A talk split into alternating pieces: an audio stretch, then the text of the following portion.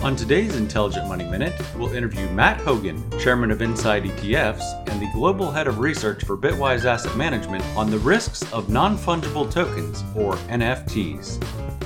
Welcome to Intelligent Money Minute, a mercifully short podcast that may save you time and money. Your host, Hans Blake, is a CFA charter holder and CPA who has spent his entire career helping people minimize financial stress to maximize their lives. After managing $350 million and working with high net worth individuals around the world, he founded Intelligent Investing.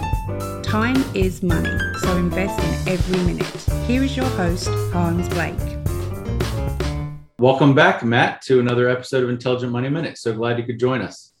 Glad to be here. What are the inherent risks of NFTs? I mean, when I hear about them, here's some of the things that come to my mind. How in the world, with all of the hacking headlines that happen about once a month with somebody being hacked how do you actually know that you do have the original first and, and only i guess call it a token? And what's to prevent somebody even maybe down the road a government from seizing that or taking it? Maybe that is part of the risk. Yeah there there are real risks in terms of how you custody nfts in terms of how you ensure that the collection you're looking at is the original collection there are tools that are developing. OpenSea, the largest NFT platform, has a credentialing tool with a star next to the original collection so you can separate it from copycat versions. Custody services in NFTs are evolving and improving. But one of the reasons people who want to invest in this space come to fund providers like Bitwise is it's still a nascent part of the market. And so expertise is valuable to protect you against those things. If you're not doing that, I would encourage you strongly to not skimp in this space if you're investing material money. It pays to work with the leading brands, whether from a custody or a trading perspective. If you're investing a lot of money, it probably pays to have a, a technological consultant, but it's still pretty early. You know, I would make an analogy back to the early days of crypto let's say 2013, 2014, 2015, there weren't many qualified custodians in the space. Today, Fidelity is a crypto custodian right? Very well established, regulated, etc. Back then, you had to be more careful. Mm-hmm. NFTs are more like back then. And so when you're in that sort of environment where it's challenging, you work with high quality service providers, you rely on experts, or you only invest the amount of money that you can lose. And, and sort of intersecting with one of those three things is important at this stage, this super early stage of NFT life.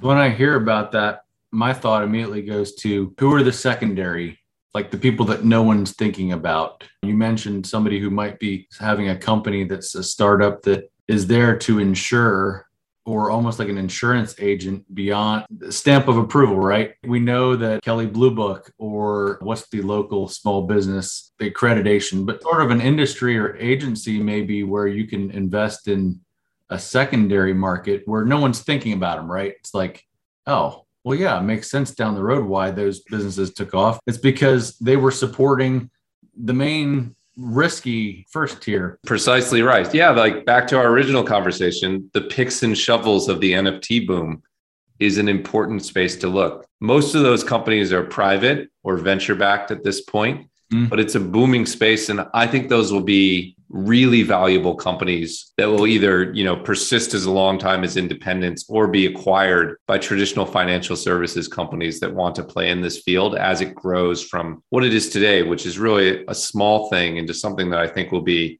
you know a multi-trillion dollar business in, in the in the future. And i would just caveat that this area is a lot of it like you've mentioned is going to be like the tulips of the the prior where people just chased after the greed and ended up being devastated. And it would have been better just to keep your head down and to stick with things that you are comfortable and understand. So i would say that you know a, a big asterisk is around this investment asset class if you want to call it that at this point. It, to me it's it's very early on. It's like i always tell people international equities were an alternative investment back in like the 80s right? And now yeah. we think international was an alternative? Well, because people hadn't accepted that as another asset class. They understood US equities, that made sense. International, mm, seems like an alternative. And, and I think right now that NFTs are in that alternative category.